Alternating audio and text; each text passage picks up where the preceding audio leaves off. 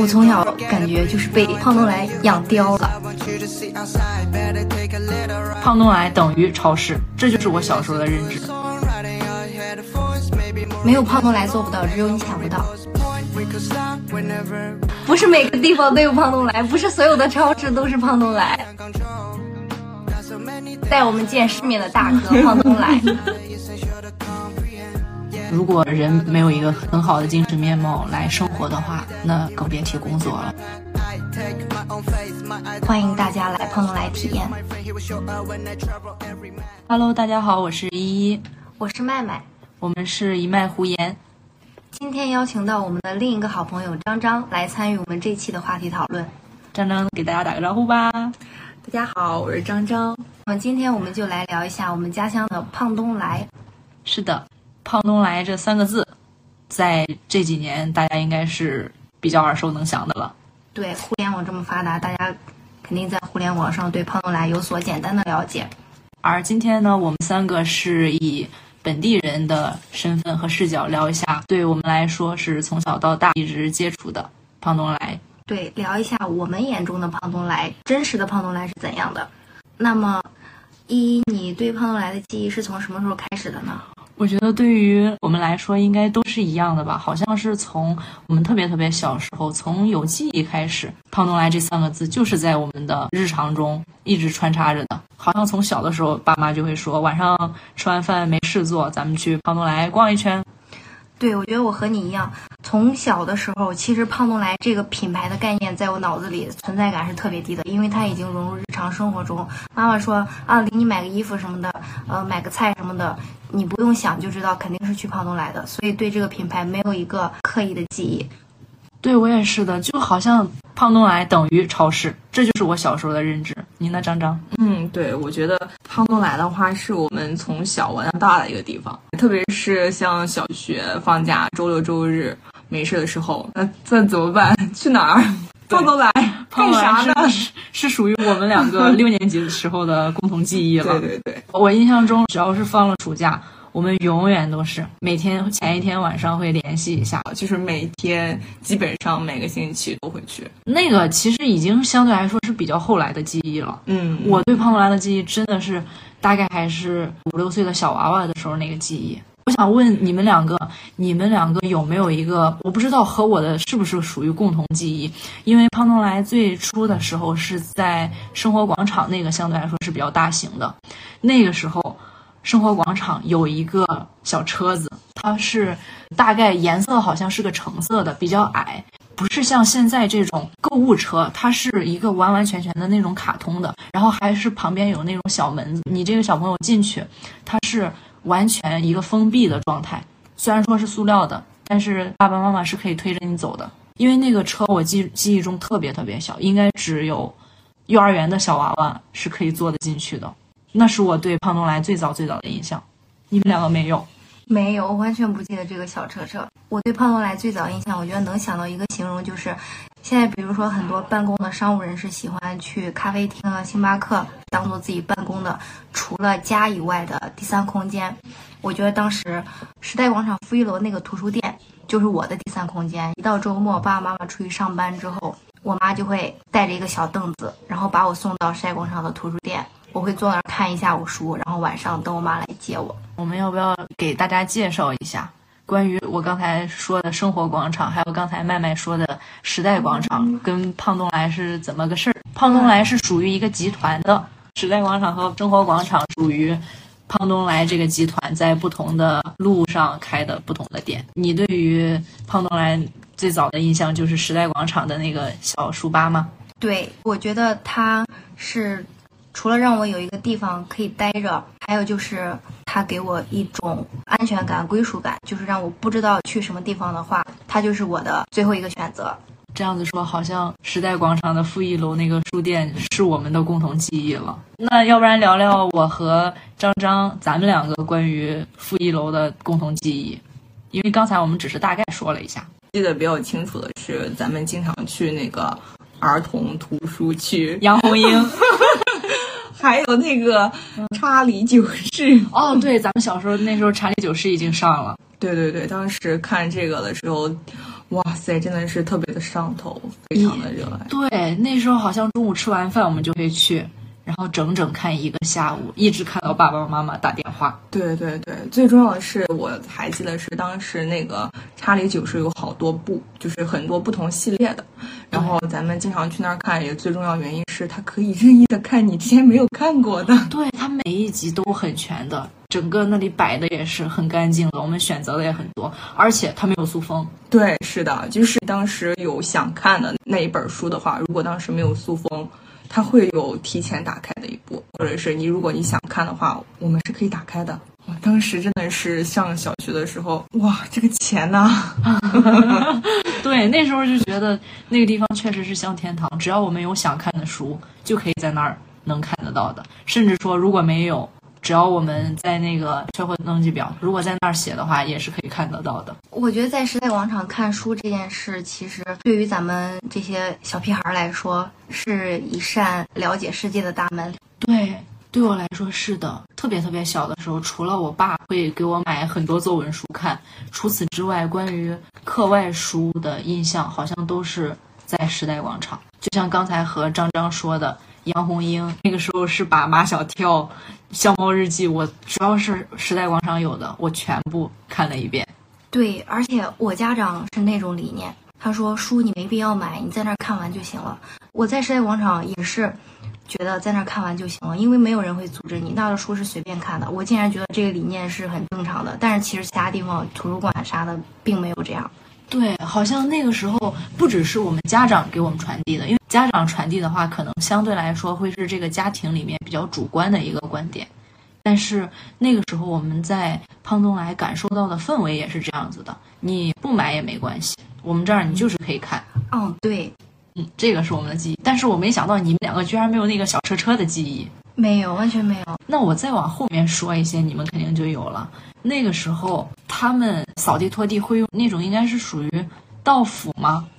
啊，我知道，我知道你说的哪个，就前面有一个人在拖地，然后后面有一个这种应该是吸水黄色的吸水的，对，吸水的那种材质。因为很多超市、商场，他们上班之前可能会把地晾干那种。对，但是他们就是属于会一直保持那个干净。可是那个地上只要拖了地，不是会有水分嘛，就会用那个道斧。一个人专门用来拖地，然后另外一个人就是把道斧覆的覆盖上面刚才经过的带水分的那些地方。虽然说现在已经没有了，现在完全就是扫地机器人喽。对，现在也变高级了。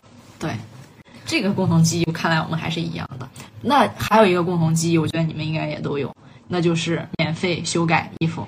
嗯，对，小时候其实是，不管是在胖东来买的衣服，还是不是在胖东来买的衣服，如果有不合适的话，想要修改的话，其实都会拿到胖东来里面。对，小时候我对胖东来还有一个印象就是，它就是一个天堂裁缝铺。说的天堂是因为它真的好厉害啊！除了你刚才说的，不管是不是在胖东来买的衣服，都可以改，而且不只是改裤脚。当时记得好像，如果你的衣服上有破洞，也可以拿去改；如果衣服上的扣子有缺的，也可以拿去补。关键是扣子，它会帮你挑选最符合你的、最接近你原配的那个扣子的颜色。嗯对，特别细心。所以我就觉得它所有的配套都给做的特别完善，所以就像天堂一样。我还想起来，我记得我朋友给我说，他有一件短袖穿了三年了，就是是在胖东来买的，但是他已经穿了三年了，然后那个领口有些变形了，而且那个白色的短袖有点泛黄了已经。结果拿过去之后，人家直接还是给他换了一个新款。哇但是已经三年了哎，对，已经穿三年了，哎，就很离谱，本人都觉得离谱的程度，他本人都不敢，都不太敢接受这个事实。我的天呐，那我想知道，像这种胖东来现在是不检查你的这个购买记录吗？可是三年了也没办法检查呀。我也不知道具体的是怎样，可能他们就是这个服务的宗旨吧。我从小感觉就是被胖东来养刁了。你要说起来这个，我也是的，因为我们从小到大的呃生活环境是比较单一的，一直就是在我们家乡这里。但是后面随着我们上大学、工作之后，去了其他城市，才发现原来不是不是说 不是每个地方都有胖东来，不是所有的超市都是胖东来，对，就是这个感受，非常有落差感。嗯，但是对我们来说，又因为我们一直是这样子的，所以说那个不适应的阶段对我来说还持续了蛮久。我也是，我大学刚到其他城市的时候，因为我们以前在胖东来买完东西结账，其实是有专门的人帮你打包好的，撑着袋子给你打包好。上了大学之后，到其他城市结账的时候，其实他只会问你要不要袋子，要袋子的话，直接把袋子给你扔在一旁，让你自己去装这些东西。我当时就愣那儿了，特别惊讶，我从来没干过这种事。不会的，对都不会。而且还有一个点就是，我们在胖东来买东西的话，收银员是会和你打招呼的。如果是比较中年人，他们收银员可能会叫你哥或者姐，而且只是叫一个字会显得更加亲切。然后如果是稍微大一点的老年人，他们会说爷爷奶奶，你需要袋子吗？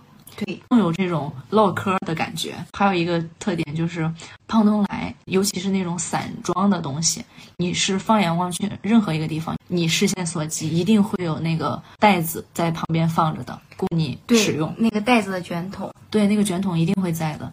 但是我去其他的城市找袋子很辛苦。对，而且我印象中有一次，我其实还挺给我搞懵了的，就是我视野所及没有看到袋子，我就去问旁边的一个理货的员工，我说咱们这个袋子在哪边？他告诉我你要买什么，我说我要买的是那边的东西，他说那你去问那边的人。哦，我知道，对于这一点也有很多想说的。对于问询问员工东西这件事，其实从小在胖东来，对于询问员工这件事没有什么负担，不会觉得麻烦他们什么的。就是像刚才说的，就好像是大家的朋友，对，哥哥姐姐。而且胖东来员工的处理方式也是特别周到的。假如说你在这个零食区域，你问了这个零食区域的员工海鲜区域的东西，他会带着你一步一步的走到那里，离开他自己的这个所管辖的区域。我觉得这种就特别有效率，不会让你给你指一下，然后让你又茫然的在那儿猜，或者是走到哪儿再问到哪儿，他就直接给你带过去，就直接把这个事情办好了。我觉得在其他城市超市，你如果你想问什么东西，其实都有点儿开口的话，我是有点犹豫的。我觉得是尽量自己找，我就我都不想问别人的。但是我其实不是这样子的，我们是从小到大几乎就是在胖东来这个氛围下面的。我的感受是，这才是正常的。所以就像你刚才说的，好像有一种被胖东来养刁了的感觉。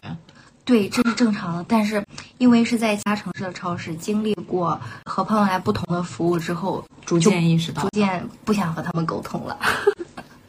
对，这可能就是怎么说，胖东来唯一的负面，对，对我们唯一的负面影响。刚才说的好像是我们从小到大生活中特别特别寻常的事情，但是发现在外地城市好像不是这样子的。其实还有一个我小时候特别喜欢做的事情，也是我的童年记忆，不知道对你们两个来说是吗？就是那个时候我特别喜欢让爸妈带我去超市海鲜区去看鱼。对，太同意了。我也是是，嗯，我觉得在胖东来其实是能见识到很多，因为当时也没有手机什么的。还是我刚才说的，真的就是了解世界的大门。不只是小时候，其实对我长大来说也有这种感觉。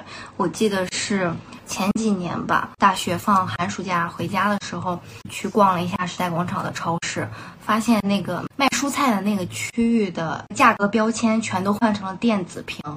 啊，现在已经是电子屏了吗？早就是了，这是两三年前的事情了，并且那个电子屏上或者是旁边会有小的温馨提示，会告诉你这个蔬菜产地、保存条件、适宜什么时候吃。现在海鲜区还有一招很绝的是，海鲜不是都很难做吗？对，他们现在好像有一个小架子还是什么，上面给你放了一些做海鲜菜的菜谱。纸质的吗？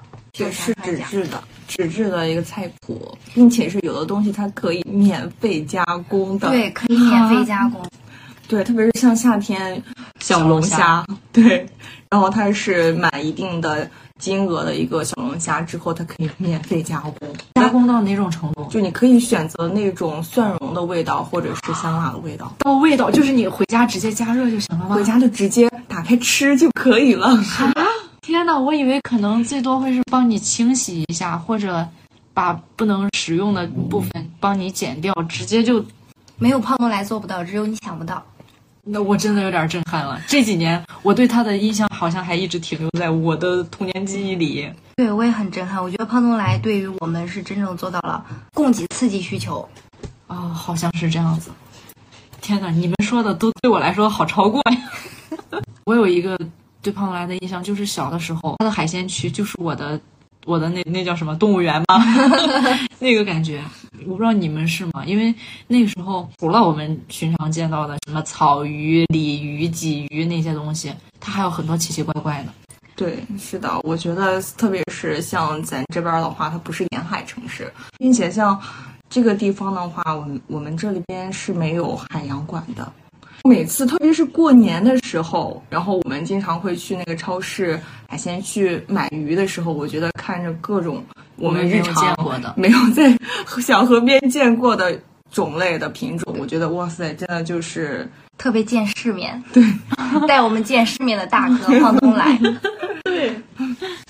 所以说我到现在，我每次去胖东来，我还会喜欢看，就好像成为一种习惯了。小的时候是想去看一下自己之前没有见过的，现在还是想看看，看看它又会有哪些我们可能没有见过，但是它引入了的东西。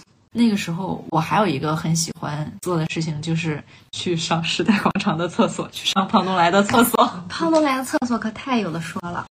来的厕所每天都特别特别干净，而且它的卫生间外面其实有很大一块等候区的。二楼的那个宣传广告，记得我记得特别有意思，每次在那儿等着上厕所，我都会重复的看好几遍。那个宣传广告大概就是有十几幅小画框挂在那里。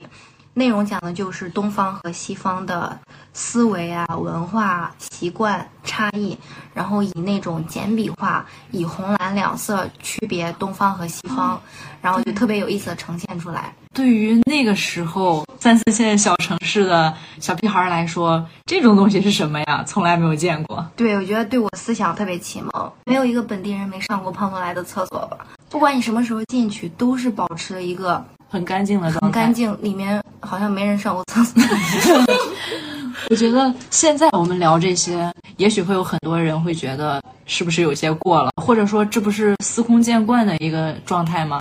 但是要知道，我们现在讨论的好像是十年前，那时候其实公共设施不是很注重这种环境卫生，而且胖东来的卫生间外面它有一个开放式的茶水间吧。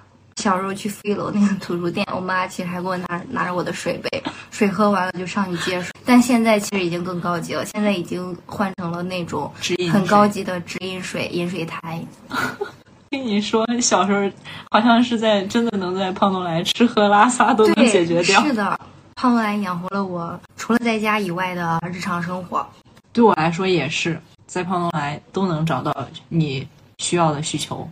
我记得有一件特别温暖的事，就是胖东来除了在售前和售中的服务特别好之外，其实它的售后服务也是非常非常值得称赞的。记得有一次我去胖东来买了一包那种速食的胡辣汤，也就是我们这里的特色，我想回家煮的。打开调料包倒到水里面之后，发现飘上来很多小白虫，我心里面又疑惑，我觉得嗯，不应该是胖东来会卖的东西吧？我也找不出其他原因了。我现在在微博上给胖东来私信了，他立马就回我了。微信公众号私信也回我了，立马给我打电话说让我有时间，就是可以拿着那个样品，我改天我去了之后赔付了我那个速食十倍的价格，直接人民币给我了，并且又送了我一大箱其他各种不同品牌的胡辣汤速食。哇塞，这个真的太暖心了。你说起来这个，我想起来前两年我在微博上看到的，有一个顾客在胖东来买冰激凌，然后这个冰激凌因为是夏天买的嘛，他给化了。那个顾客只是打电话询问一下为什么会化的这么快，或者怎么回事，胖东来官方直接上门带了好几箱冰激凌送给这个顾客，而且告诉这个顾客路途上的保存方法。我朋友就是有一年寒假在胖东来。做那种收银员，撑袋子帮别人结账的这种工作。每天下了班之后，他们那个面包区的面包就会打对折卖给他们，特别特别便宜。现在也好像也是啊，对顾客好像也是能打对折的吧？对，现在也有。我们现在好像晚上的时候七八点钟会有一些打七折或八折的一些商品摆在外面。还有水果也是到晚上七点还是八点之后，他就会把之前的标签撕掉，重新打一个标签，就是价格比之前便宜了一半儿，然后再售卖。对他们这个关于食品健康、食品安全方面也是比较重视。想起来还有一件事，就是高中的时候和朋友一起去胖东来购物，最后结账的时候发现他是多算钱了，然后我们对完小票就去找收银员了嘛。他们核实之后，第二天就是联系我们上门送了五百块钱，并且还有一大箱零食，并且不是那个收银员本人哦，是他们的上司、领导、主管、经理主动上门给我们赔付了五百块钱。我有一次是在超市买完东西之后，那一天是下大雨，我左手右手都有一个两个购物袋，还蛮重的。但是刚出门的时候，那个当时的雨还是下的蛮大的，然后我在那个大门口踌躇了一小会儿，我觉得在想我怎么就是从门口的距离走到我停车的那个地方呢？我正犹豫着呢，突然门口的那个保安小哥，他就打着伞就过来了。他问我，啊、你是要去哪儿？我可以送送你过去。然后他就一直撑着伞，顺手提着我手里的一个购物袋，然后一直把我送到我的车的一个旁边。鬼怪那个 BGM 要想起来了。对，真的是他。因为门口保安小哥的话，他个子是非常高的，一米八大高个。心软的神，是的，对，这个也是胖东来里面的保安小哥，是和我们平常认知里面的保安大哥不太一样的。他们身高是有要求的，但是他们的他们的颜值，他们的 颜值，难道颜值也是有要求的吗？他们确实都很过关。对他们对身高有要求，我觉得对颜值虽然可能明面上没有书面的那种要求，但是其实他们内心还是会衡量的。对我们顾客很友好。对，长得好看的就放在前，就长得好看的就放在外面抛头露脸。也是为顾客出发的一个表现啦。对，哦，刚才张张说起来这个下雨的时候，还有一个我觉得也是在我的记忆里被胖东来打开视角的。只要是我们下雨的时候去胖东来门口，都是有专门的那个机器帮你把这个雨伞给收起来的。现在虽然说大家在很多商场里面都是能见到这个的，但是胖东来好像是从最刚开始就有了。对而且它不仅是有机器，它两边还有两个服务人员帮你把这个伞放在袋子里收好带进去。对对，最早它是手工的，就是会门口的话有两个服务人员，可能拿个那种袋子，就根据你雨伞的形状，然后帮你选择一个装进雨伞的那个袋子大小。现在的话，我觉得暖心更升级了，然后它现在会就是好多人他会骑着电动车停在了那个电动车停带区域，下雨的时候你你会发现那个你电动车外面已经套了一个雨衣，但是那个雨衣的话，它并不是你的，它是这个胖东来专有的。就是可能他看到今天刚刚下雨的话，他会把所有的停放在他这个停车区域的电动车都套上他们的爱心雨衣，保护你的车车。现在已经是雨衣的程度了吗？对，我记得现在还搭了个棚子，夏天防晒，冬天防雨。我知道胖东来一直暖心，但是我我对胖东来下雨这个我还停留在，如果突然下雨了，他会帮你把你的车座上擦干净。不，他会在你的车座上帮你盖上一个塑料袋，这个是最最初期的那时候。可能我的记忆是小雨，现在变成大雨就变成了雨衣。哦，那说起来这个外面，我想起来还有一个宠物友好。对，这个也太值得说了。对，这个这个的真的真的非常的加分。因为像胖东来这个商超的话，它那个宠物是没有办法带进超市里面的。嗯但是我心爱的小狗狗、小猫咪没办法陪伴我的时候，我只能放到外面的一个宠物寄存处，寄对宠物寄存处里面。它这个宠物寄存处呢，它外面会有一个护栏，护栏架子里面还有一个非常密闭的铁丝网，它真的能完全的保护住我的小宠物。对，并且夏天它其实还考虑到了防晒，给那个笼子外面罩的还有防晒的一层布。对，哎，我怎么记得还有冰冰块呢？冰块现在在那个超市出口，你结完账之后就有一个专门的一个小冰柜，里面全是冰块，可以免费取。嗯那个还有冰块，就是我们电车寄存处，特别是夏天的时候，阳光比较毒辣嘛，嗯就如果它照着你的车座 车座，你坐的时候都非常的烫屁股。然后它那边会有一个车座降温处，它里面有一个大铁桶，铁桶的话会里面放的有冰块和冰水。我可以就是拿一些我的擦车布，然后蘸一些它这个降温的冰水擦一下我的车座，非常贴心，真的会很好很多。我觉得还有一个让我长见识的事情吧，就是前几年开始，胖东来就引进了那个支付宝人脸自动结账的那个机器。那个是我第一次用，哎，就是在胖东来，在其他地方没用过，也没见过。甚至现在有一些也是还没有的。大家别忘了，我们这可是个再来一遍三四线小城市。对，我觉得既然对顾客的服务这么好、这么周到，那么他们员工的工作量其实也是非常大的。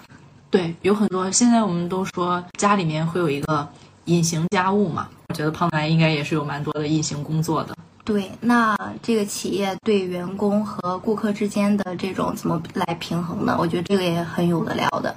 胖东来其实对顾客服务好出了名，还有一个出名的方面就是胖东来这个企业对于员工的各种福利吧。没有人喜欢上班，没有这些福利待遇的加持的话，其实无法让员工心甘情愿的去做这么多的。我记得胖东来最好的一点就是每周二都会闭店，就是考虑到员工的身体健康，每周二都会让他们休息一天，并且每个员工每年都会有一个月的年假。说起来，福利应该有一个，不管我们是不是胖东来员工，我们应该都知道的一个，就是时代广场的六楼。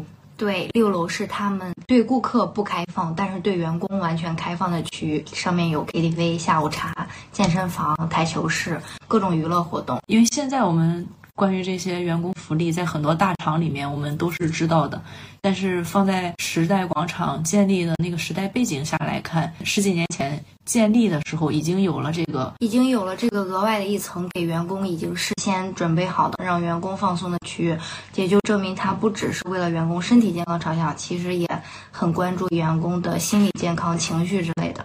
对，他在那个时候已经有了这个意识，我觉得是比较厉害的。对，特别超前。对对，是的，我还听说那个他不仅就是给员工带来一个很好的一个福利，并且他也会教会员工怎么去热爱生活。我觉得这个是非常让人暖心的一个地方，因为很少会有一个企业或者公司除了日常上班之外，会告诉员工我下班之后可以做一些我热爱的一些运动，或者是去如何感受一下这个世界，去怎么更好的一个生活。然后我还听说的话是，他每个月的话会让员工拍一下自己的房间的照片。就关注你自己的个人的生活状态和精神状态。对，我听说之前这个胖东来的企业创始人呢，最早的话他是租房住的，那他可能是每天在忙，或者是不管工资多少，他会把自己的租房的一个租房的环境、生活的环境整理得非常好。他觉得就是无论他租的这个小房间是否归属于他，每天下班之后打开门，他想看到一个非常温馨的一个小家庭，所以他会花费一些时间去装扮。哇，那我觉得这个其实是蛮厉害的。这个理念对于现在社畜来说还蛮有参考意义的。大家现在的压力其实都是蛮大的，工作状态都很难以一个比较饱满的心态迎接工作，更别提生活了。好像现在社畜除了工作是没有生活的，生活就是凑合过。对，生活一直是在被压缩、压缩的。但是其实我们一直都知道的，如果人没有一个很好的精神面貌来生活的话，那更别提工作了。这样的说，可能也是因为这个创始人他自己有过这么一段租房的经历，所以说他更能换位思考，站在员工的角度。嗯，所以他做了企业之后，也能这么站在顾客的角度为顾客考虑问题，所以可以做到对顾客的服务这么周到。是的，但是我刚才在想一个问题，虽然说有这么多的政策，或者说有这么多的福利给大家，那有一个词叫物极必反，虽然我很不想说，就是我在想，如果有这么多的我们大家都看得到的福利，都看得到的好处，那必然会有人借此来占些小便宜啊。有一条规定就是，顾客对胖东来任何事情、任何方面，如果提出投诉或者举报，经过核实之后，会赔偿给顾客五百块钱。这个其实我们都知道的，有一些投诉是确确实实是可能商超这方面做错了，但是那会不会有一些是故意为之呢？那这样子的话，我们其实能想到，它有一条规定，它是说是如果顾客对某个商品不满意啊，或者是想退货处理，其实他这个胖东来这边是可以进行上门服务的，但是会有一些顾客会以一种很高的姿态。打电话说我不想去你们那里，你给我进行上门服务吧。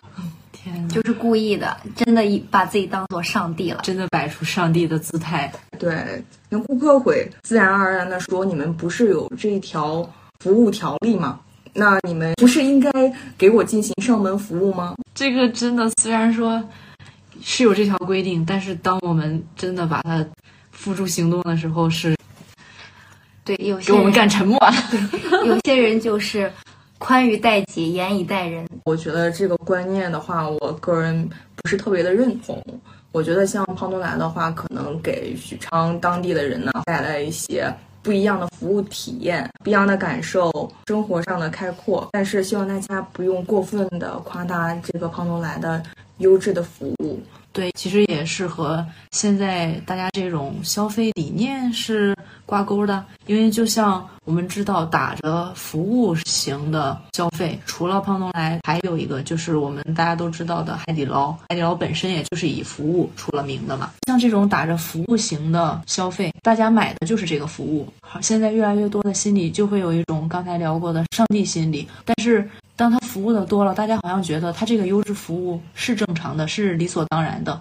可是我们转过头来想，最早期他那些服务是为了让我们更便利的，可是我们再来利用它这个优质的服务，反而对它进行一些伤害，这算不算是一种另外一种的道德绑架？我觉得算，就是对别人的友善，相当于你给我了一颗糖，我去还你一巴掌的这种感觉。